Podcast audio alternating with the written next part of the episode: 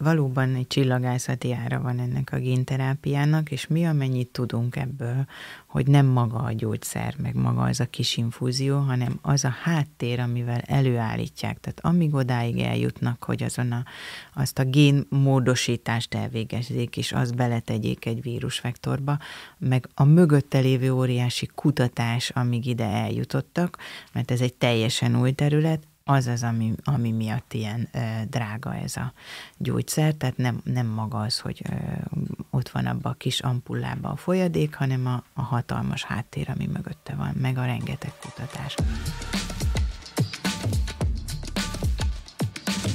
Sziasztok, ez itt a Fonendoszkóp Podcast, és a mai adáson Bodó Tíme a gyermekneurológussal beszélgetek. Szia, Tíme! Szia. Hogyan lesz valaki gyermekneurológus? Hát azt gondolom, hogy én először azt tudtam, hogy gyerekekkel szeretnék foglalkozni. Picit valahogy a szerencse és az élet, meg aztán egy kicsit a gondolataim is a felé vezéreltek, hogy ezen belül a gyerekneurológiát válaszom.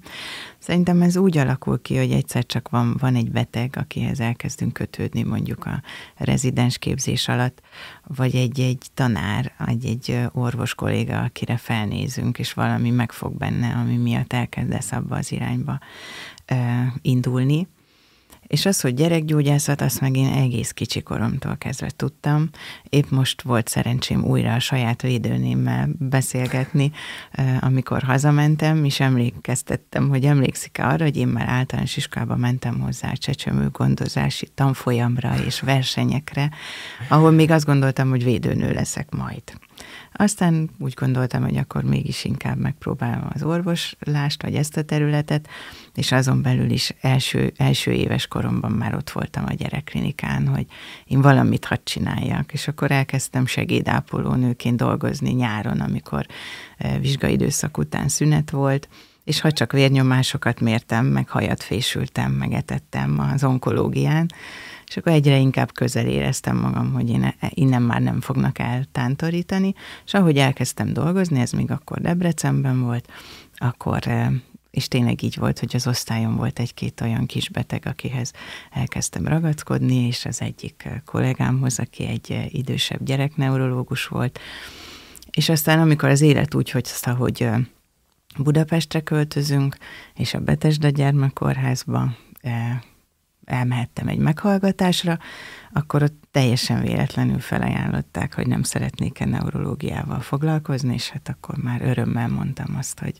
igenis érdekel ez a szakterület, és azóta azt mondhatom, hogy ez, ez, ez a nyomozás, ez, ez engem nagyon érdekel, amikor különleges esetek után kell utána olvasni, állandóan fejlődik ez a terület. A, a neurológián belül a genetikai betegségek, a terápiák, az epilepsia, minden, minden fejlődik, és, és nagyon sokszor nagyon érdekes eseteink vannak, aminek utána kell járni, kutatni.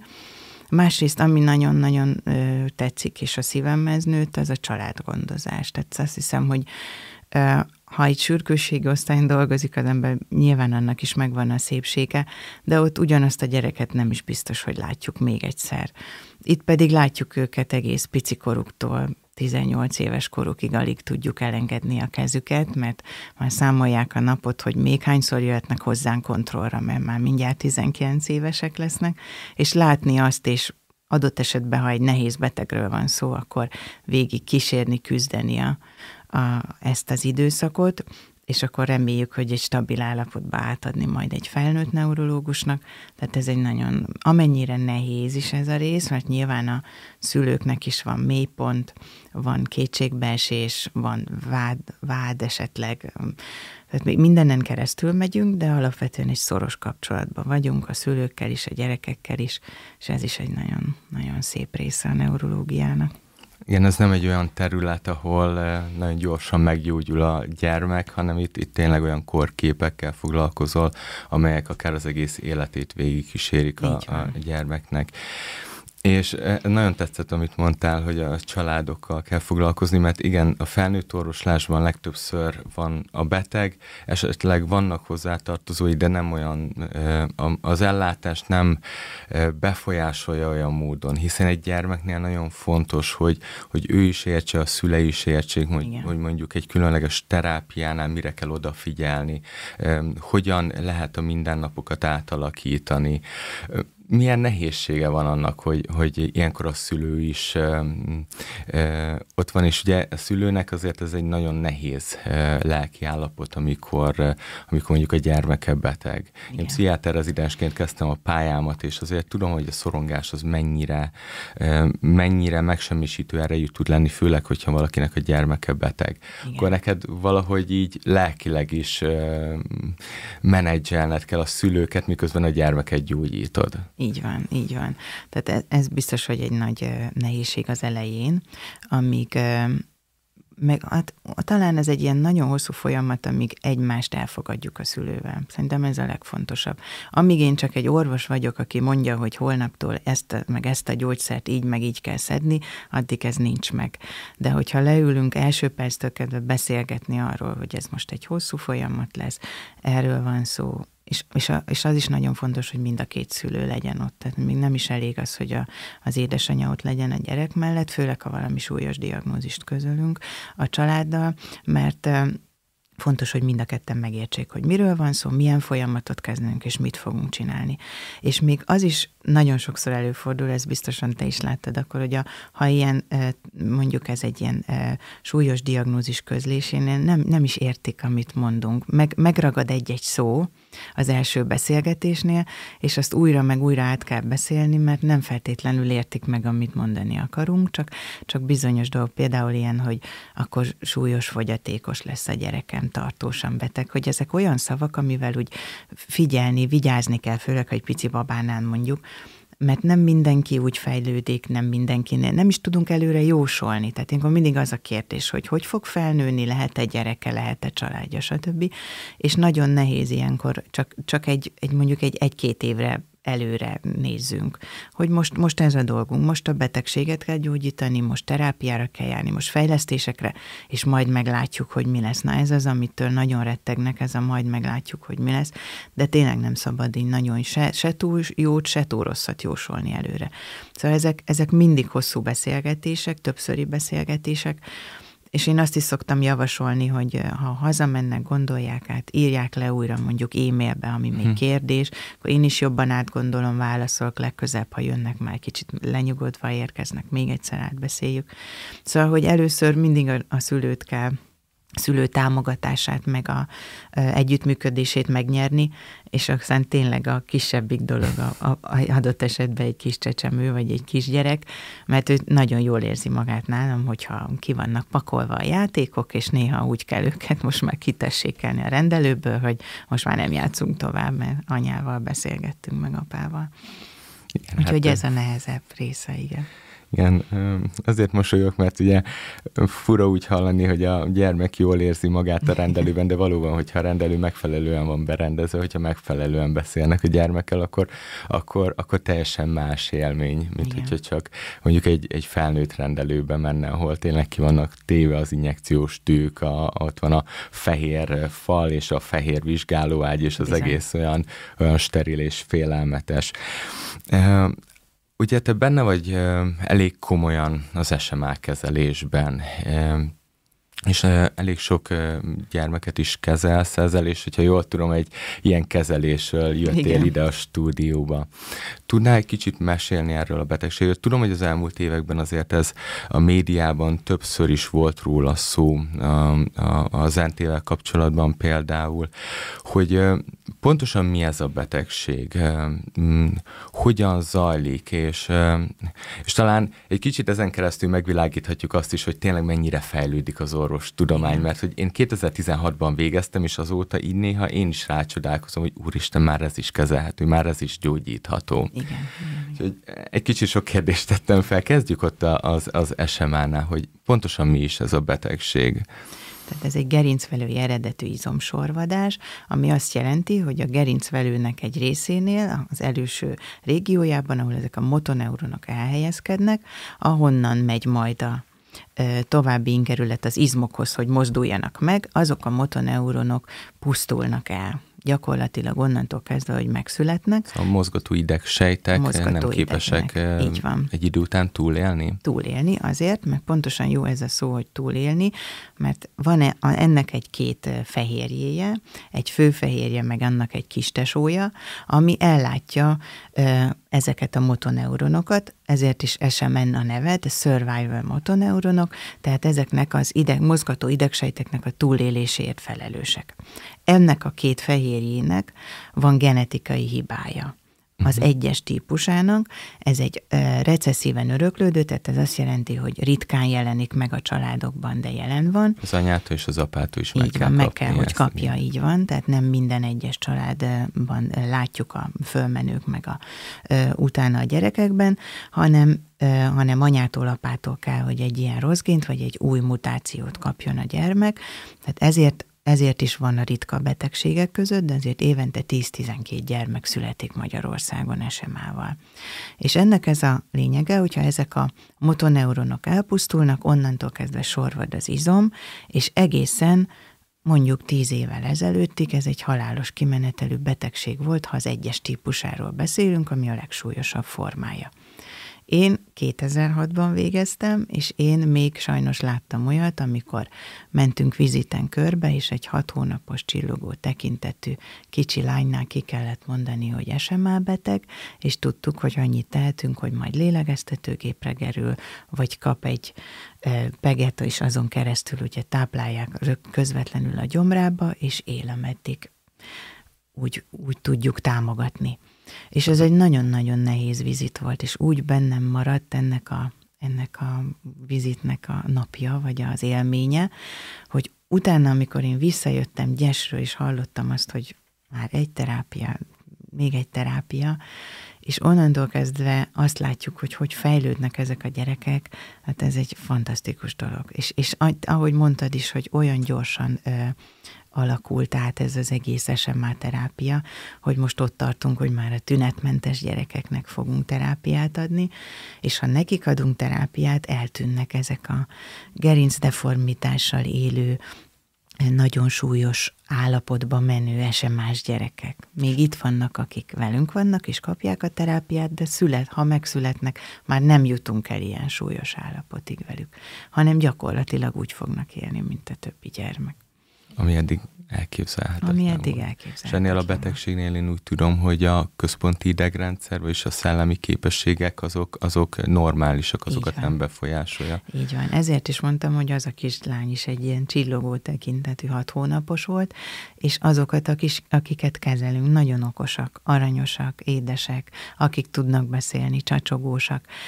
Tehát ha ha sikerül odáig eljutnunk, hogy akik most is kapják a kezeléseket, és látjuk, hogy egyre inkább fejlődnek 4, 5, 6, 7 évesek, és most kezdenek el tudni azért beszélni, mert most lesz olyan ö, izomrendszerük az arcukon, hogy, hogy egyáltalán formálni tudják a szavakat, tehát nem arról van szó, hogy ők eddig nem tudtak volna beszélni, és hát csodálatos élmény, mikor visszajönnek egy-egy kezelés után, és az, aki tudtam, hogy semmit nem tudott még mondani, vagy formálni, az oda köszön nekem, hogy szia.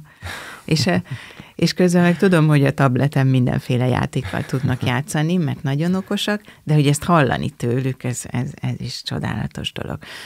Úgyhogy, és onnantól kezdve egy hirtelen kezdenek nagyon fejlődni. És az esetleg, hogy megpróbálnak nyelni, ízeket kóstolgatnak. Tehát ezek, ezek mind, mind olyan apró dolgoknak tűnnek, de náluk, náluk nagyszerű eredmény. Hogyan működnek ezek a, a gyógyszerek, hogyan lehetne leírni a működésüket?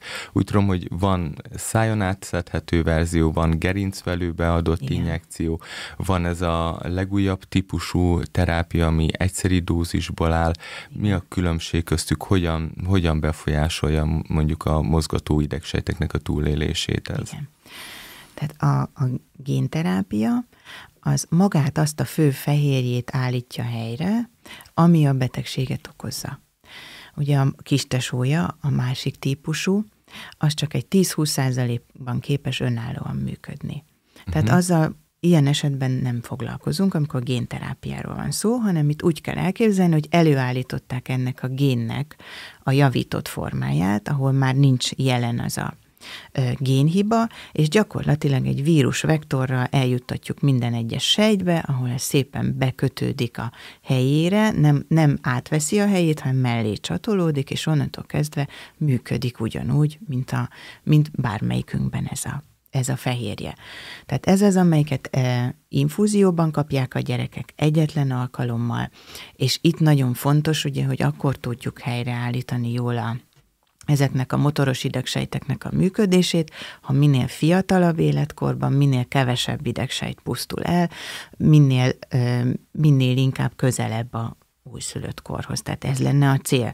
Alapvetően most a két éves kora az életkori határ és a 21 kiló az, hogy, hogy a génterápiát megkaphassák. A másik terápia... Ez nem azért két év, mert hogy, mert hogy nem tudom, fölötte nem hatna, hanem egyszerűen fölötte már annyi kevés idegsejt van, hogy, Így van, a, igen, hogy igen. az nem hoz akkora hasznot. Az, akkora hasznot.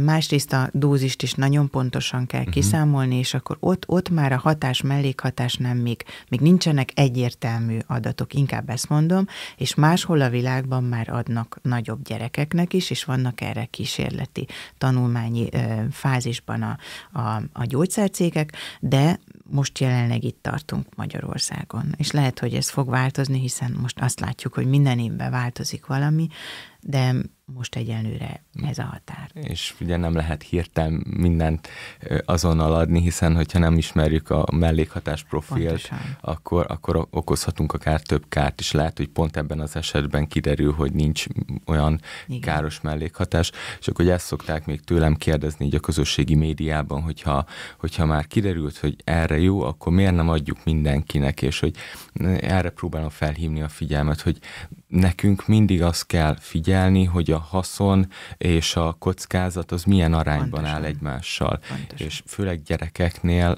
csak olyat adunk, adhatunk, ami, ami száz, szinte száz százalékig bizonyítva van, hogy az milyen hatással van, hogyan működik, hogy egy kicsit kitérjünk erre is, mert ugye ezzel kapcsolatban azért vannak tévhitek. Igen, igen, igen. igen.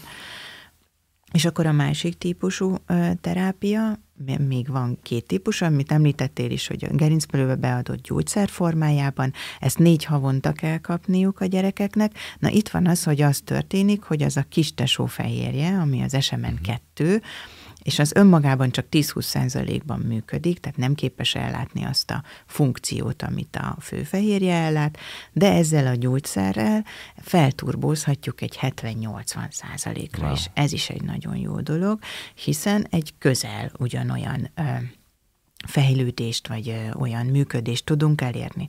És ezt a terápiát kaphatják nullától száz éves korig, tehát felnőtt gyógyászatban is, gyerekgyógyászatban is bármelyik SMA beteg, van néhány kitétel, az, hogy a non-invazív lélegeztetésre milyen ö, arányban van szüksége a napon belül, de ez, ezt gyakorlatilag majdnem az összes ö, gyerek megfelel, aki, ö, aki SMA beteg és kell hozzá, hogy abból az SMN2 fehérjéből legalább két úgynevezett kópia száma legyen a gyermeknek, mert csak akkor tudunk jól dolgozni, uh-huh. hogyha egy kópia van belőle, vagy ne hogy Isten nulla, akkor nem tudjuk ugye a működését jól serkenteni.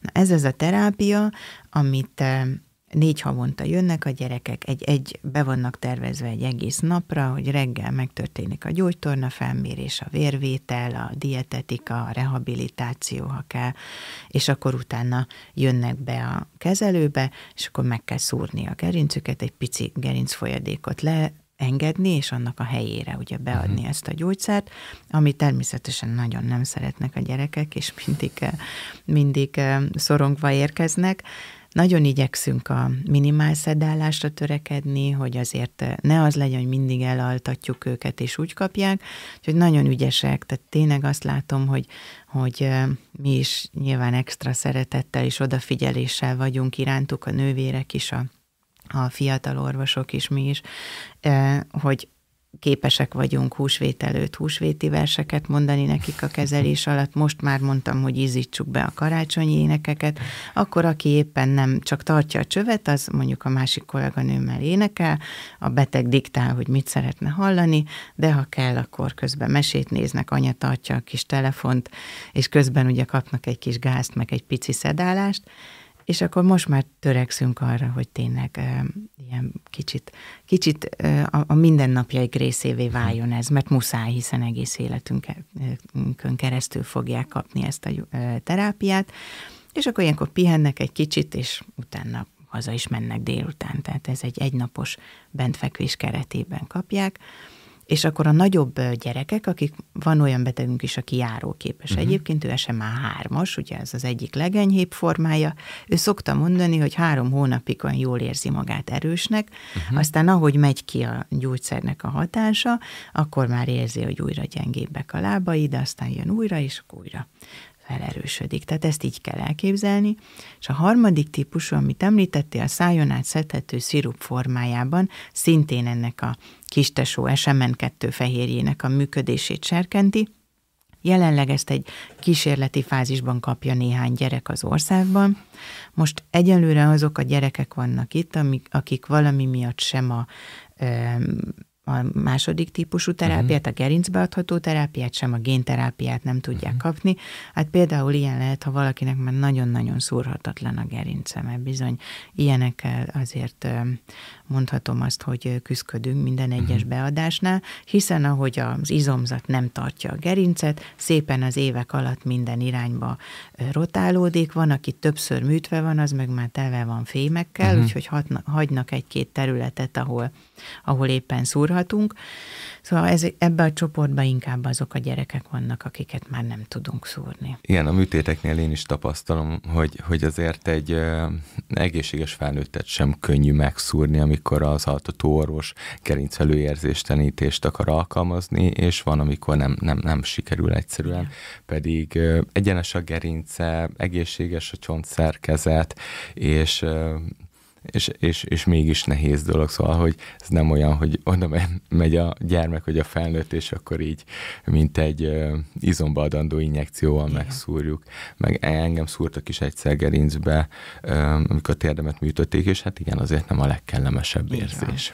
Hát engem a szülés kapcsán mind a két alkalommal, és az első alkalommal a ráadásul ismerős kollega szúrt, szúrt és a, hatodik szúrásra sikerült. Úgyhogy igen, ez ott van, és nem volt kellemes valóban, úgyhogy mindig átérzem, de a gyerekek azt mondják, hogy így, hogy nem kell őket altatni, és nem kell, hogy branült kapjanak, mert nyilván a vénázatuk se jó ezeknek a gyerekeknek, hogy sokkal rosszabb a branül szúrás, mint az, hogy hátba szúrjuk őket. Tényleg? Igen. Wow. Úgyhogy e, ilyen, ilyen szempontból talán akkor egy, egy kicsit jót tettünk velük, hogy próbáljuk azt, hogy inkább maradjanak ébren, és bírják ki azt, hogy hátba szúrjuk őket picit szedálva, csak ne kapjanak branült. és amikor ezekről a terápiákról van szó, akkor mindig felvetődik a kérdés, hogy miért ennyire drága egy, egy terápia. Úgy tudom, hogy a génterápia az kb. 700 millió forint körül mozog. Miért ennyire drága egy gyógyszer, és, és hogyan lehet ezt, ezt menedzselni mondjuk egy családnak. Úgy tudom, hogy mostantól talán már támogatottá is válnak ezek igen, a terápiák. Igen valóban egy csillagászati ára van ennek a génterápiának, és mi amennyit tudunk ebből, hogy nem maga a gyógyszer, meg maga az a kis infúzió, hanem az a háttér, amivel előállítják. Tehát amíg odáig eljutnak, hogy azon a, azt a génmódosítást elvégezzék, és azt beletegyék egy vírusvektorba, meg a mögötte lévő óriási kutatás, amíg ide eljutottak, mert ez egy teljesen új terület, az az, ami, ami miatt ilyen ö, drága ez a gyógyszer, tehát nem, nem maga az, hogy ö, ott van abba a kis ampullába a folyadék, hanem a, a hatalmas háttér, ami mögötte van, meg a rengeteg kutatás. Igen, ezt, és ezt olvastam többször is, hogy egy ö, molekulából mire gyógyszer lesz, az körülbelül 100 millió és 1 milliárd dollár közötti összeget emészt fel, csak a kutatás fejlesztés, van, ami abszolút egy mínusz a cégnek, és ugye a dolgozókat, a kutatás kutatókat, az asszisztenseket, mindenkit fizetni kell. Igen. Úgyhogy Technológiát, ezt... meg ahhoz, hogy új gyógyszert tudjanak fejleszteni, és ne csődbe menjenek, ahhoz ezt valahogy vissza kell termelni, Igen. és akkor még mindig csak nullán vannak, és minél ritkább egy betegség, annál nehezebb pontosan, vissza, pontosan. visszatermelni. De úgy tudom, hogy azért itt, itt maga a technológia is annyira új, hogy, hogy már ez magában egy óriási költség volt. Igen. És eddig ezt általában, hogyha jól tudom, több esetben gyűjtésből, adományokból sikerült összegyűjteni. Most ez hogyan változik? Igen, az első három-négy gyermek kapta gyűjtésből ezt a terápiát, és én, én megmondom én nagyon meglepődtem, hogy azt gondoltam, hogy miután az első gyermeknek sikerült összegyűjteni a pénzt, hogy utána nem fogunk már a másodiknak vagy harmadik mellé ugyanígy mellé állni az ország, és én nagyon meglepődtem, hogy, hogy pillanatok alatt, tényleg néhány hónap alatt sikerült ezt véghez vinni ezeknek a családoknak, és aztán egy óriási nagy várakozás volt, amikor úgy döntöttek, hogy ezt NEAK finanszírozottan is megkaphatják a betegek, akkor ott volt egy pár hónap, amikor nagyon izgultunk, mert volt már három-négy jelöltünk, akit, akinek tudtuk, hogy fontos. Tehát amikor, amikor elkezdünk versenyt futni az idővel, hogy ott van egy pár hónapos baba, és akkor az végül is hogyan kapja meg, és jöttek a nehézségek. De utána, utána fantasztikus dolog, amikor végre elindult ez az egész, és most ott tartunk, hogy nem kell már a családoknak még, még azzal is tölteni az időt, mert itt meg, nekik is szintén versenyfutás az idővel, hogy hogy eljussunk odáig, hogy, me, hogy összegyűjtsék a pénzt, hanem van egy bizottság, aki eldönti, hogy, hogy alkalmas-e erre a terápiára, vagy éppen melyik terápiát javasolja a gyermeknek, ha új betegről van szó, és utána már csak a NEAK kell várni, ami egy, egy egy-két hét alatt megvan, és kezdhetjük a terápiát. És eddig, hogyha jól tudom, a tünetek megjelenése körül diagnosztizálták ezt a betegséget, Igen. viszont most indul egy szűrőprogram, ez hogyan működik, hol szűrik a gyerekeket, hogy kerülnek hozzátok a gyermekek?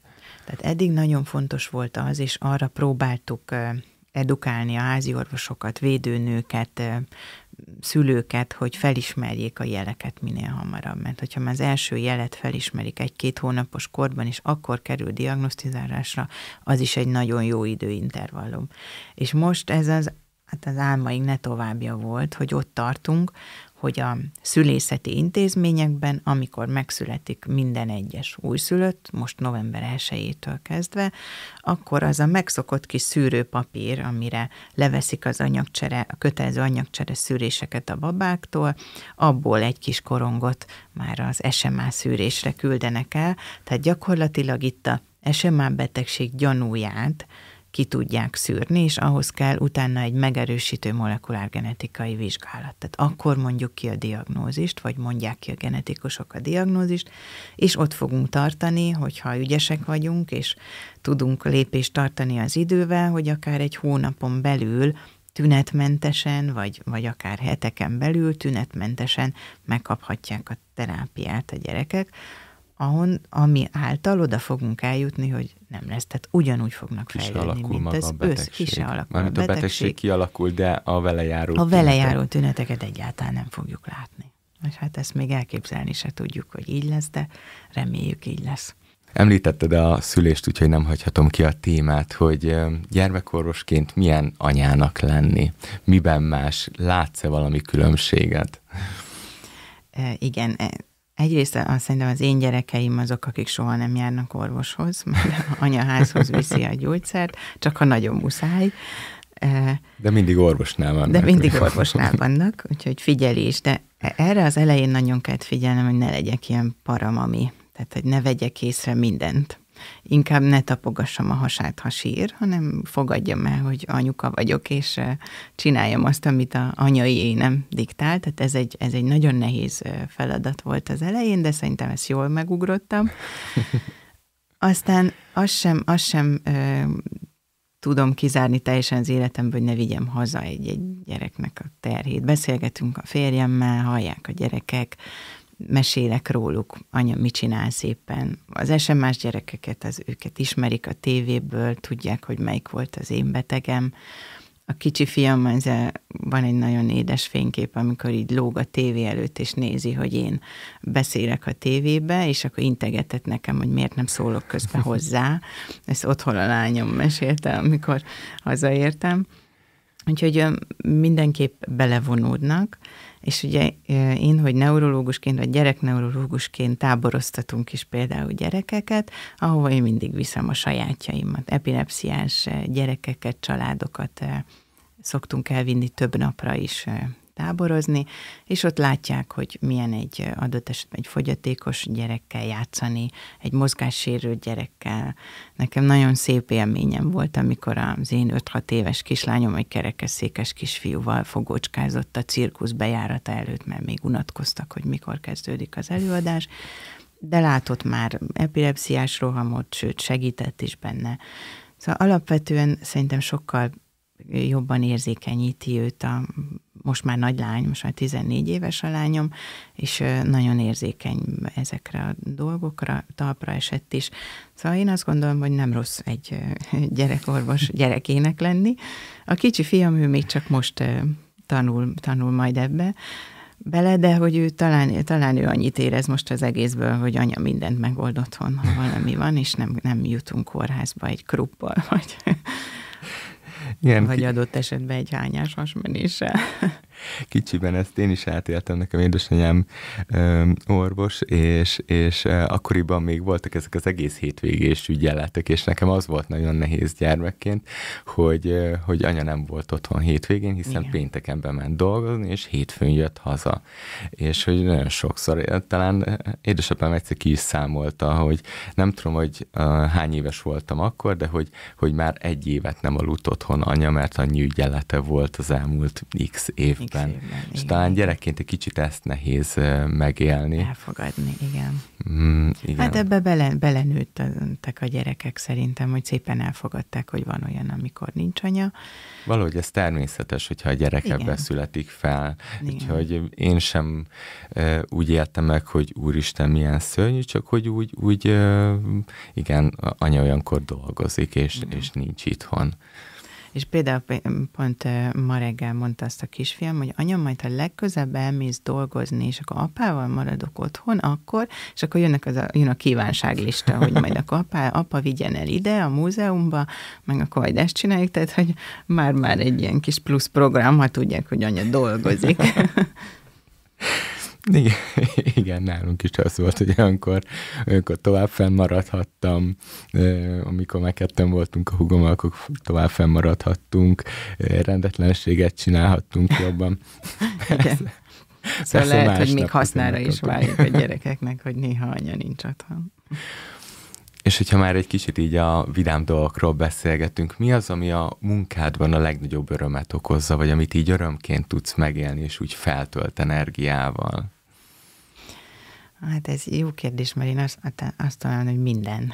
nem tudok olyat mondani, ami, ami nem. Nyilván a kudarcokat azt negatívan élem meg, de alapvetően egy olyan helyen dolgozom, a neurológia osztály még a Betesda kórházon belül is egy, szerintem egy különleges hely, ahol nem is feltétlenül nagyon betegen jönnek be a gyerekek, hanem mondjuk jönnek kontrollra, nálunk rengeteg a az ilyen tervezett kontrollos beteg, van egy nagy játszószobánk, nem kell pizsamában feküdni az ágyban, nem folynak az infúziók, tehát mégsem egy olyan érzésük van a, a, a bent fekvő gyerekeknek, a szülőknek, hogy, hogy hogy nagyon kórházba vannak.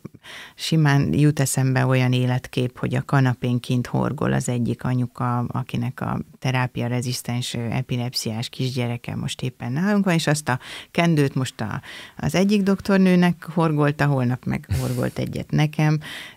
Tehát, hogy ezek, ezek olyan, olyan családiasan vagyunk. Ugyanezt tudom elmondani a nővérekről, a, az ott dolgozó ápolókról, segédápolókról. Mindenki egy ilyen család, családiasan vagyunk. Minden esetet közösen beszélünk meg. Ez is egy olyan, olyan jó dolog, hogy, hogy minden nap olyan jó oda bemenni dolgozni. Ez szerintem nagyon fontos. Tehát ez minden nap föltölt. Azt, hogy ha eljutok odáig egy családdal, hogy megértjük egymást, elfogadják, amit mondok, még akkor is, ha van egy kis összetűzés, hogy ő nem akarja ezt az új gyógyszert. Most úgy érzem, hogy úgy érzi, hogy megint csak kipróbálok valamit. Tehát az meggyőzni arról, hogy, hogy de ez az én logikus gondolatmenetem, hogy ez a következő lépés, meg a következő, ezt elfogadja, elérünk valami pozitív dolgot, akár csak egy apróságot, hogy jobban figyel, vagy kevesebbek a rohamok egy rezisztens epilepsziásnál, aki egyébként tudjuk, hogy gyógyíthatatlan.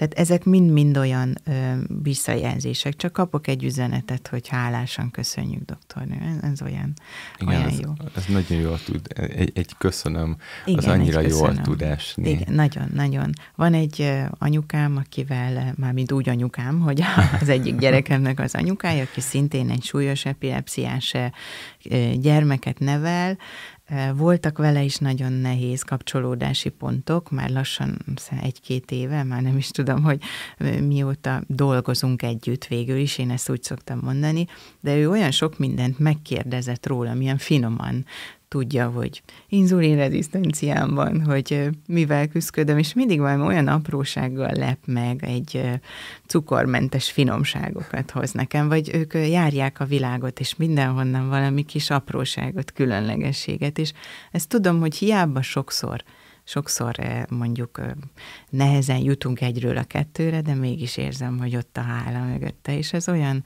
Ilyen olyan apróságok, jó. Ezt, ezt így Fotókat kapok kiemelni. tőle mindig, igen, kinyomtatott fényképeket, ahol éppen jártak, és oda van írva mögé, hogy hálásan köszönjük, hogy ide is eljuthattunk, és ez, ezek, ezek mind olyan, olyan dolgok, ami, ami, amitől úgy érzed, hogy akkor ma már egy kicsit töltődött a szeretett zsákod, és úgy mész haza.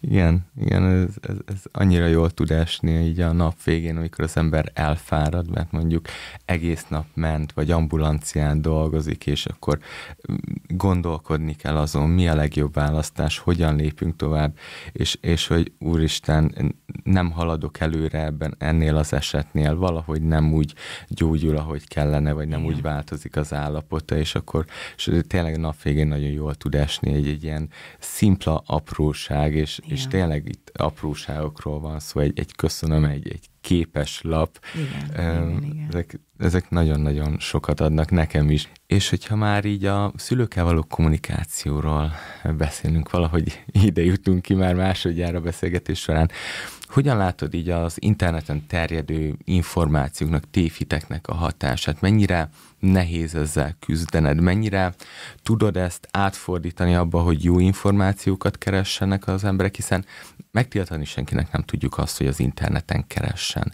De, de mit tehetünk azért, hogy mondjuk, vagy te mit tehetsz azért, hogy a, a szülők mondjuk jó információra bukkanjanak, vagy esetleg hogyan tudod megértetni velük azt, hogy amit ők olvastak, az adott esetben nem alkalmazható. Igen, igen. Ez, ez egy nagyon, nagyon nehéz terület ez is szintén, mert eh, a szülő óhatatlanul, tehát tényleg nem lehet megtiltani, olvas és rengeteg információt talál. Most ebből kiszűrni azt, ami, ami számunkra jó, meg okos dolog, az egyrészt nagyon nehéz, és ezeket a tévhiteket talán úgy tudom ö, elfogadtatni az én igazamat, hogy mögöttem már elfogadják azt a x év tapasztalatot, hogy de igenis édesanyja higgye el, hogy attól, hogy ez a gyógyszerről sok-sok-sok rosszat írnak, nekem 20-30-40 betegem szedi, és tudom, és ezért ellenőrizzük a vérképet gyakran, és ezért figyelünk a mellékhatásokra. Tehát, hogy ne csak a rosszat értsék meg ebből, de például nagyon sokat küzdünk a, a, ilyen nagyon nagy gyógyulásokat ígérő terápiák. Hmm mert ezeket megtalálják a szülők, és ők is, ezek a terápiák is megtalálják a szülőket. És ez is egy nagyon nehéz dolog, amikor tudjuk, hogy van egy súlyos állapotú gyermek, évek óta küzdködünk vele, és hogy én talán azt szoktam mondani, hogy higgyék el, hogyha lenne olyan XYZ, aki már meggyógyítva küldött volna hozzánk vissza a gyereket, és tudom, hogy akkor én vagyok a legelső, aki felveszi vele a kapcsolatot, és, el, és elmondhassa nekem, hogy mit csinált és hogyan csinálta, de nem történt ilyen. Tehát vannak ezek a én varázslásnak gondolt terápiák, amitől a legbizarabb. Sem, mert, nincs pozitív eredménye. Semmi, szóval. semmi pozitív eredménye. Ha, de az a baj, hogy a szülők is nagyon kivannak ilyenkor élezve minden apróságra, és hogyha egy picit jobban megmozdítja valamelyik ujját egy terápiától, ők már azt pozitívumnak élik meg abba az esetben. Csak a, arra próbálom, hogy azért féltem őket, hogy ezek, ezekért a terápiákért ne fizessenek több százezer forintot azok a családok, akik alig tudnak megélni a pénzükből a beteg gyerekük miatt. Szóval ez, ez is egy nagyon-nagyon-nagyon nehéz ügy. Én ezeknek mindig próbálok utána olvasni, amiket találnak. De amikor már sokszor csak mesélnek róla, akkor tudom, hogy ezt inkább ne. És azért, ha és, és most visszakanyarodhatunk oda, hogy beteggondozás, hogy mennyire fontos az elejétől a bizalom felépítése, mert el fogják tőlem hinni, vagy el fogják tőlem fogadni azt, hogy ezt ne, ezt inkább ne. Úgyhogy ez, ez egy nehéz téma, de mondom, akár gyógyszerválasztás, akár hát na- nagyon sok ilyen kérdés van, ami a interneten terjeng, vagy ilyen tévhitek. Igen, tőlem inkább a közösségi médiában kérdeznek ilyeneket, a sebészetben azért kevesebb ilyen dolog van, talán inkább az onkológiai sebészetben ott azért előfordulnak ilyen kérdések, olyan csoda, csoda terápiák, Igen, ahogy igen. de olvastam, hogy meggyógyult és eltűnt. Mm, nekem, nekem van egy nagyon meghatározó élményem ezzel kapcsolatban. Belgyógyászat nyári gyakorlaton voltam egy gasztrenterológiai osztályon itt Budapesten, és bent feküdt egy hölgy, nem is sárga volt, nem is sárgasága volt, hanem ez a mély ikterusz, amikor már ilyen nagyon-nagyon sárga. És akkor kérdeztem az orvost, akihez be voltam osztva, hogy neki mi a története, és mondta, hogy májdaganatot diagnosztizáltak a hölgynél másfél évvel azelőtt, kapta a, a kemoterápiát, járt kontrollra, de mellette elkezdett valami csodaterápiát, nem is tudom, hogy C-vitamin vagy egyéb terápia volt, és az egyik kontroll CT azt mutatta, hogy megkisebbedett a daganat. Már haladt felé, hogy ez egy műthető daganat mm. legyen, de hogy ő ezt nem a kemoterápiának tudta be, mert hogy attól rosszul volt, hanem annak az alternatívnak nevezett terápiának, amit mellette elkezdett. Igen. És abba hagyta a kemoterápiát, és amikor mi láttuk, akkor már egy, egy visszafordíthatatlan, teljesen végstádiumú betegsége volt, és pár héttel később el is hunyt. Igen.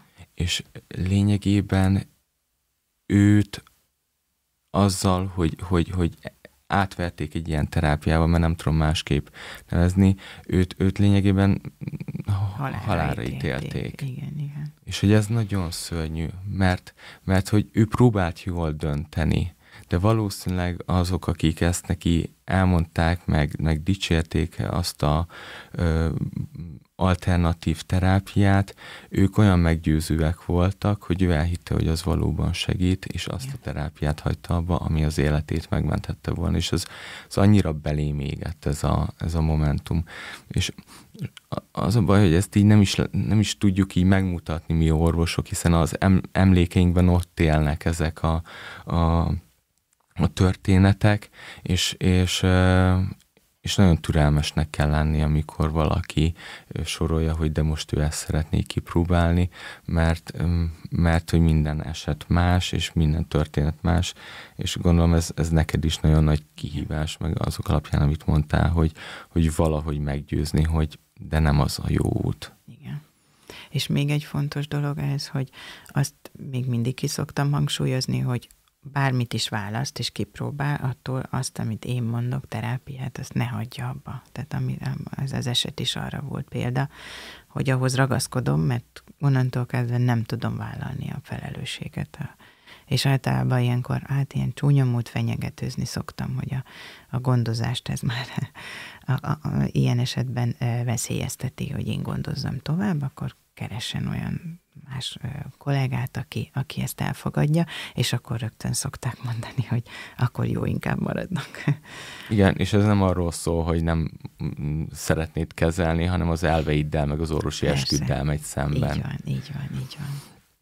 És hogyha már egy kicsit így a konfliktus helyzetekről beszélünk, akkor a várótermet azt nem hagyhatjuk ki. Az adás előtt ejtettünk is erről pár szót, hogy, hogy mi az oka annak, hogy sokszor várni kell egy rendelőben, vagy mondjuk egy időpontra érkezik két beteg.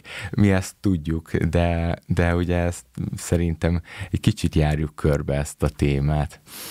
Igen, tehát az, az, amikor időpontra érkeznek a betegek, az természetesen otthon úgy gondolják, hogyha 10-30-ra megjönnek, akkor az orvos ott ül és várja a 10-30-as beteget, és ez lenne tényleg valóban a, a kívánatos, a kívánatos dolog. dolog.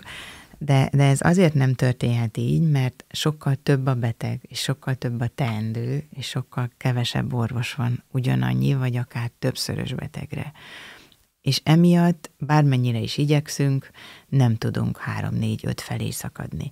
Tehát az, hogyha valaki kap három hónappal előre egy időpontot, lehet, hogy lesz egy másik sürgős beteg, akit muszáj oda e, még, még beszúrni, hogy megnézem akár az MR leletét, vagy gyorsan döntsek valamiről, ami fontos, és természetesen azt se tudhatjuk előre, hogyha mondjuk 10 órától indul a rendelés, de adott esetben az osztályon van 20 beteg, akik közül 5 az enyém, és ők sincsenek adott esetben stabilan, és fönt kell lenni, meg kell nézni, a gyógyszerelését el kell indulni, segít, vagy indítani, segíteni kell akár egy vérvételben, egy gyógyszerfeladásban, tehát nem mindig tudunk leérni, bármennyire is sietünk a kezdésre, és onnan már csúszik az egész.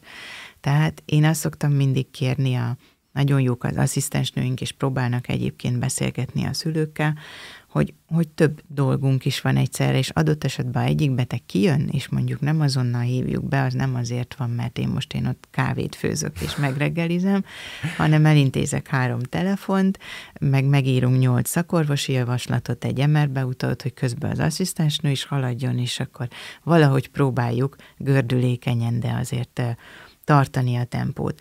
Szóval egy picit talán azt nehéz megérteni, és viszont el tudom képzelni a másik oldalt is, hogy ott tolonganak a váróterem előtt, adott esetben lehet, hogy van autista gyermek, aki nem bírja a, a tömeget, vagy pici baba, aki éhes, vagy egy kisded, akinek pont alvás ideje van sorolhatnám. Tehát azt az oldalt is megértjük, és azért próbálunk erre figyelni, de, de, de nem véges a, a, a mi mondjuk az hajlékonyságunk sem, de, vagy kapacitásunk. A váratlan helyzetek, amik nagyon nehezek ilyenkor. Azokat nagyon nehéz, igen. Valami történik az osztályon, és akkor nekem is van, hogy meg kell kérnem a beteget, hogy ne haragudjon, de most várni kell, és van olyan, hogy azt mondom, hogy 10 percet kell várni, de van, hogy 40 percet kell várni, mert mondjuk a, az egyik betegnek összeomlott a, a, a keringése, és el kell kezdeni újraéleszteni. Jó, ez Persze. egy szélsőséges példa, ez de előfordul. Igen. És, és olyankor nem tehetjük meg, hogy nem megyünk oda, úgyhogy sajnos igen, ez egy olyan szakmában dolgozunk, ahol nagyon-nagyon nehéz az ilyen szigorú e, időket tartani, mert annyi váratlan helyzet van, Igen. illetve azért e, mondjuk biztos e, vannak rezidensek nálad, akiknek szintén segíteni kell, hogyha nekik van valamilyen kérdésük, úgyhogy ez egy, ez egy nehéz dolog, de hát azért e, igyekszünk, meg azt látom, hogy te is nagyon lelkiismeretesen próbálod ezeket megoldani, és sajnos sokszor igen, az áthagytó mögött nem látszik, miközben az ember ott pont azon dolgozik, hogy minél minél hamarabb, hamarabb, minél hamarabb. a következő, igen és e, azt mondtad az adás előtt, hogy, hogy ti még nem hagytátok a gyereket az óvodában, engem már felejtettek ott sajnos. Édesanyám ügyelt, édesapám még nem tudott elindulni időben a, a munkából, és ott maradtam, úgyhogy az óvó néni vitt haza. Ezt hogyan tudod megoldani? Mert mert gondolom te is 7 órára jársz dolgozni, vagy, vagy közel ehhez az időponthoz. Hogyan lehet ezt menedzselni? Hát egyrészt nagyon szépen kell könyörögni az óvodának, hogy a munkahelyethez legközelebbi óvodába bekerüljön a gyerek. Tehát ez nekem mindig ilyen e, elsődleges cél volt.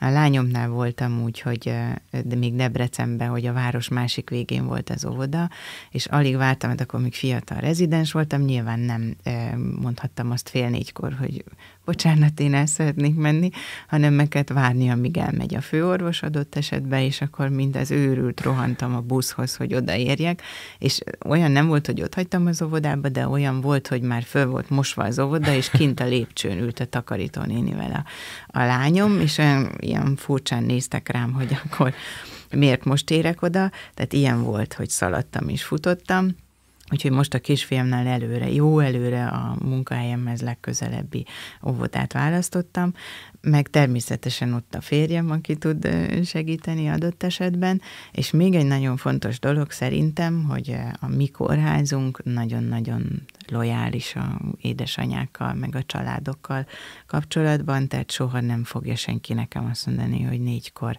ha csak saját magam miatt nem kell ott maradni, akkor még üljek ott, és mondjuk várjam meg a késő ügyeletest, hanem úgy nagyon figyelünk egymásra, vagy reggel, ha adott esetben nem, nem hétre, nyolcra járok dolgozni, úgyhogy ez is nagyon jó dolog. És hogyha egy picit késve viszem be a gyereket, és mondjuk öt percet kések a megbeszélésre, ezek, ezek, ez nem szokott gond lenni.